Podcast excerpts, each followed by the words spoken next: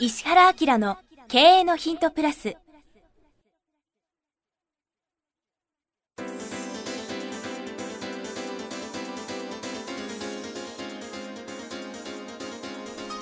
ポッドキャスト石原明の経営のヒントプラスは勝てるビジネスモデルや売れる仕組みの作り方。経営者や起業家が持っておくべき能力とその磨き方。リーダーの育成や強い組織の作り方などについて経営コンサルタントの石原明がリスナーの皆様からのご質問に直接お答えする形でお伝えしていく番組です。企業を継続発展させるためのノウハウを提供する日本経営教育研究所がお届けいたします。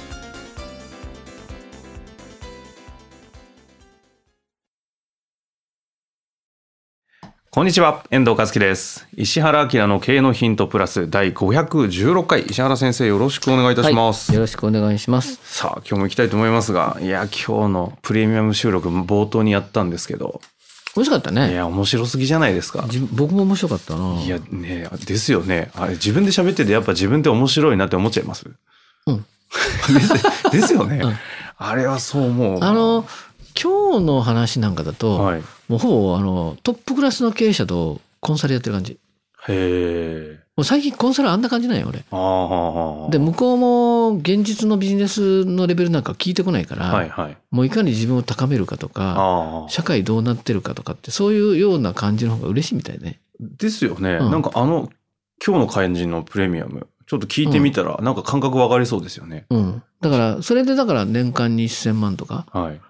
それ以上の金額を僕に払うのは、理にかなってるよね。あれやられたらね、うん。だって普通に次の日の行動変わりますもんね。うん。ビジネス確実に動くし。んでね、ちょっと変な感じだけど、僕ね、相手の脳の今チューニングできるようになったから、えどういうことですか？だから、話しながら相手の脳の速度速くしたり、はあ、チューニングしてる。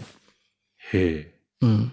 あと、僕のフィルター入れてあげたりとか。要するに脳みそってさ、AI と脳みそって同じで、え。はい。ウイルスチェックソフトとか、フィルターかけていかないと、はいもう全部いろんなものが入ってきちゃうから。で僕のフィルタリングかけてあげると変なもの入ってくる。危そうそうそう。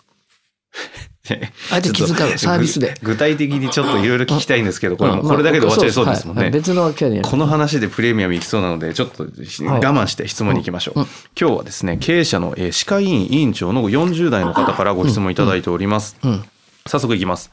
うん1年ぐらい前から経営のヒントプラスを聞き始めました。はい。いつも診療終わりに夜1時間帰宅ランをするのですが、その時に経営のヒントプラス、プレミアムを拝聴しています。ありがとうございます。聞くまでは漫然と診療経営をしていた部分もあったのですが、うん先生の言っておられた効率化はするが高さは出さない状態気持ちが入れ替わり前向きなモチベーションで仕事に取り組めるようになりました。うん。のみならず生き方についても非常に有益なアドバイスをいただいており感謝しています、またこの度トップ3%クラブの10月勉強会に参加することになり、ついに石原先生に会えると非常に楽しみにしています。え10月は終わったんですかね、うんあじゃあ合ってるんだ、うん。質問ですが歯科医院は女性の多い職場でうちも20人ぐらいのスタッフが女性です、うん。私は大学時代からラグビー部に所属し体育会のノリで過ごしてきたため当初は女性特有の揉め方やややこしいところに戸惑うこともありました、うん。そのため女性の多い職場で院長として組織運営するために気をつけること鉄則などありましたらご教授をお願いいたしますうーん。ということでございますどんな感じなんだろうね。いやでもこれ先生も得意じゃないですか？歯科医院関連は、まあ、どの業種もですけいろいろやったけど、そうですよね大量の女性は僕はあの好きか嫌いかって苦手だね。自分がする場合ってことですか？そうそうそうそう。ただあの、はいどういうのかな？まあ、その、ベースの考え方的に言うと、人間関係ってすごくシンプルなとこからスタートするじゃない？はいはい。だから、お互いの人間関係がまずスタートするときって、信頼関係とか言うじゃん、はい。あのななんだ、なんだっけ？ラポール。あラパそっち。そういうことが形成されないとダメって言うじゃん。はい。あれ当たってて、要するに二人の人が会って、おはようございます、おはようございます。だけやってたらはい、仲良くなんないよね。うんうんうんだからお互いにある程度お互いのことを知っていくってことが重要で、要要するにコミュニケーションするためにはお互いの認知っていう中に、まあ最近ちょっと難しいのはさ、うん。どこで生まれたのっていうだけでもいけないらしいからね。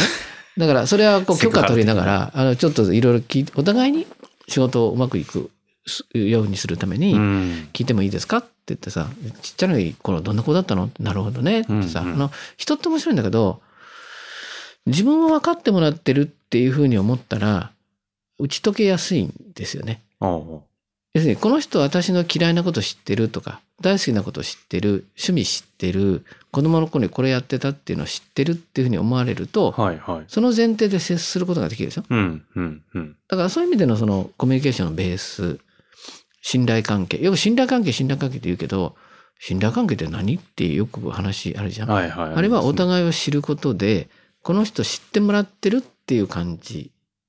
自分の感情も含めて。あ昔ね、あの、車で、俺を運転して、ちょっとえ偉い、その女性の経営者の人が話してて、俺結構スピード出したんよ。あ。ね？そしたのら。ドキドキしてたの。はい俺、車大好きだから。そしたらさ、、はい。僕がさ、あ、なんだ怖がってんのかって、と怖ってんですねって言ったら、その人すっげえ安心して、はあはああ、怖いっていうの分かってもらってるんだねって言った瞬間に、知らないうちにもう寝始めたよ。うん。おかしくない？これ信頼超えて安心だ。要するに、自分が怖いなと思ってる感情を、せ石原先生は分かった上で運転してるから、安心なんだよねって思ったんでしょうね。そんなもんなんだよ。よくそんな、なんか、ふ不思議なところから日田市出てきましたね、今。でも、この話そういう話でさ、だかはら、20人としたら、まず20人の一人一人に、いろいろ聞いて。とりあえず私は、僕はあなたにいろんな指示するときに、あなたを知った上で指示してますみたいな、うん。そういうことが必要なのね。ああ。20人に対してね、一個一一個の。人一人一人一人一人。で、もしその先生が、まあ、この、この人がセセンスあるんだったら、その20人を今度つなげてあげるの、それで。うん。自分の知り得た情報で、まあね、彼女はこういう感じなんだけど、実はこうでこうでこういうふうなんだよって。この人はね、こうでこうの感じ。今回入ってきたこの子は、こんなことして、こんなことして、こんなことしたんだねって言うとさ、え、その見た目によらずそんなことしたんだっていうさ、はいはい。あるじゃん。ありますね。ああったな、昔。あのー いや、僕はまだ、はい。まだあのー駆け出しの頃です全か。国に行ってみたい時ってあるのよ。ほなんか、知らないとこ行ってみたくない？う。知ら行ったことがない県とかそういう話ですか？日本中の県を征いやいやあり服とか思いながら、はいやったついに、なんだろう、富山県まで来たぞみたいな、そういうあるじゃん。そんなことしてた時期が。もう超効率的じゃないんだけどさ、ええなんで一軒だけコンサルして帰ってくるのみたいなさ。でもその時にさ、はい富山県のものすごく有名な会社があって、それから工場とか営業とか全員の、えーっと、役職者全員かな？それからたまには前社の人と喋ってたんだけど、うんうんうんその時にさ、ちょ、ちょ、ちょっと待って待って、この会社ってさ、コミュニケーションがさ、雑すぎない？って言ってさ。相手のこと全然知らないで仕事してない？ってあいうあ。話して、はい。ちょっとお互い自己紹介してみてって話したんよ。でも50人ぐらいがワイワイ言いながら、とにかく子供の頃の話をしながら、どこで一番人生変わった体験しましたっていう話をうんうん。しろって言ったわけ。研修で、わーっと50人。で、みんなでしたが自分は子供こうでしたみたいな。はいはい。一番自分の人生変わったのはこれでしたみたいな。そうするとさ、うーん、いい話する人がいて、あの、で、それをね、相手はこうでしたって言いなさいって言ってさ、うんうん。はい、誰だったらさ、いや、この人こうで、最近ね、水泳やってでね、初めて25メートル泳いだらしいですって、なんでそうなったのって言ったら、子供の頃泳げなくてずっとなんかでね、で、その25メートル泳げるようになったら、こんな風に自分変わりましたって言ってさ、へえ、すごいねはいって、この、じゃあ佐藤さんだ、佐藤さんが水泳やってて、最近25メートル川泳いで、なんか自自信ついたっていうのを誰か知ってんのって誰も知らないの。ああ、50人いて。うん。ほら、みんなも悪いけど、あんたも悪いね、みたいな。いや、それですごい湧いたわけよ。ああ、いや、わかる気がします。そしたらコミュニケーションの基礎ができちゃったから、はいはいみんながみんなに興味持つようになっちゃって、うんイベントする時にもさ、みんな協力するんだよ。まさに今の話じゃないですか。そう。全員の話聞いてって、つなげてあげてをそうそうそう。研修講師としてたまたまその時はやっちゃったってそう。だからこの人もしラグビーやってたんだったら、あラグビーってさ、多分大学とかで今やったんだろうけど、もう超危険なスポーツで信頼関係ないとできないんだって。あそれ、プレミアムでもやったじゃないですか。もう人間全員がぶつかるじゃん。はいはい。だから、そういう意味ではさ、だからさ、10年経っても20年経っても飛んでくっていう感じになるじゃないうんうん。であれだから共有するっていう話なんで、あ、そう、この人ね、ラグビーやったらわかるな。そしたらその次何してるかわかる？その次。今の話の次ですか？要するにコミュニケーションってベース作んなきゃいけないんだね。うん。その次何したらいいか分かる？これ日本の教育でね、うん日本の教育っていうかね、日本の組織論的に多分分かってないことがあって、ほうほう。人材系の会社とかさ、うーん、教育系の会社、上司部下がみんな間違ってるようなことがあってさ、うん、一般的にだと今の次は、うん。なんか組織化みたいな感じでこう構造を作っちゃいそうな組気がしますよね。織化する上で、組織化する上で、絶対的にこの道を通んないといけないっていうところを人間、日本の社会今省いてんだよね。というか、そこをよ良くないっていうふうに思ってるの。なんだろう。修羅場を共有すそうそう。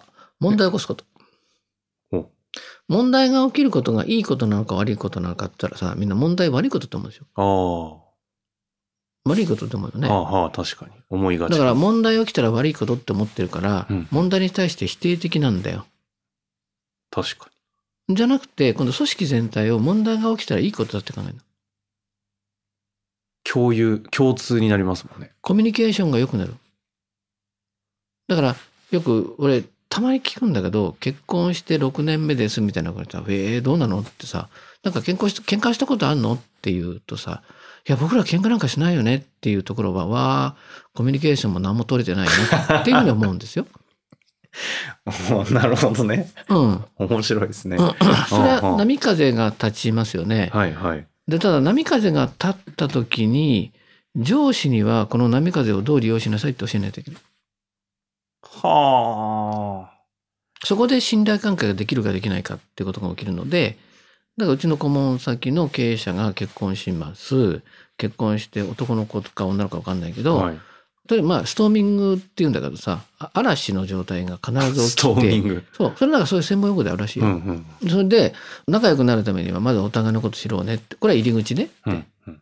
でも本当に仲良くなって一生付き合えるかどうかとか、一生この人の、まあ、上司部下の関係でコミュニケーションがちゃんとつ作られて、ラグビーのようにチームになるには、何かって言ったら、もう困難超えなきゃいけないよ。ああ、いやで、困難は外と内にあるんだけど、内側の困難の方が実はより効果があるから、はあ。もうお怒ったりとか揉め事を起こした方がいいんだけどねっていうさ。あ、じゃあもう上は意図的に問題を起こすぐらいの戦略を取っていいってことですね。できないレベルの目標を与える方がいいし、っはていうことね。で、成長ってそう、要するにその、その過程を超えないことには成長しないんだけど、今うんここがさ、社会全体にない、親子にもない、社会全体にもない、ここう、ことして理解できてないから自分を成長させられないは、チーム作れないばっかりよね。あ。平和ボケみたいな。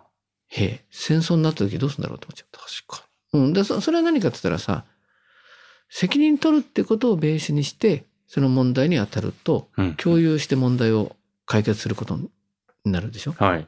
そしたら初めてそこがチーム化する。もうこの方何すればいいか大体わかでもりました、ね。自分でやってるからわかるじゃん。しかもラグビーやっててよかったですねって感じですね。グビーはいいね。ですよね。子供にラグビーやらせた方がいいんじゃないかって今更ながらに思いましたけど、はあもう遅いって言って。いや、本当にそうよ。だから揉め事が良くないと思うじゃん。うん、良くないから早く解決しよう。もみ消すとか。穏便にしよう。そう、穏便重み消す。だから組織が成長する。上司部下になれない。はあ。最悪は問題が起きた時に逃げるやつはもうに二度と上司として思われない。うん。だからあなたが楽しくしよう、仕事しようと思ったら責任取るとか、一緒に頑張るとか。それがうまくいってもいかなくても、いやー、うまくいかったねっていうふうに共にそれをやったら仲良くなる。いや、もう絶対ですね、これは。うん次は絶対頑張ろうなって言ったらもう準備するからね。うん。次こそはですもんね。あいつあの時逃げたなって言ったらさ、もう絶対に、なんかあの、なんだろう、送別会とかに、あ、ちょっと次理由理由があります。聞いてくる。絶対そんな感じよくそんな生々しいシーンが浮かびますね。そうそういう感じなんだよ。だから踏み込むっていうことをちゃんと教えながらやるべきね。いや、シンプルですぐに行動できるお話ですね。いや、ぜひ頑張っていただいて、はいまた何かありましたら、はいぜひ質問お待ちしております。はい。というわけで、石原明の経営のヒントプラス516回でした。石原先生、ありがとうございました。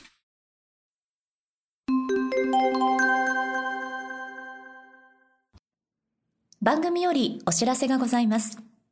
当番組は第1回より無料で公開しておりますが、番組回数の増加により、ポッドキャストの登録数の上限に達したため、iTunes やポッドキャストアプリですべての回をお聞きいただくことができなくなっております。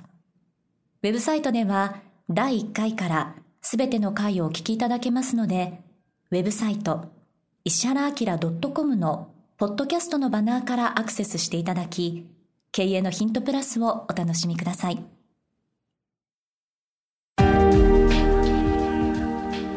今日のポッドキャストはいかがでしたか？番組では石原明への質問をお待ちしておりますウェブサイト石原明 .com にあるフォームからお申し込みください URL は www.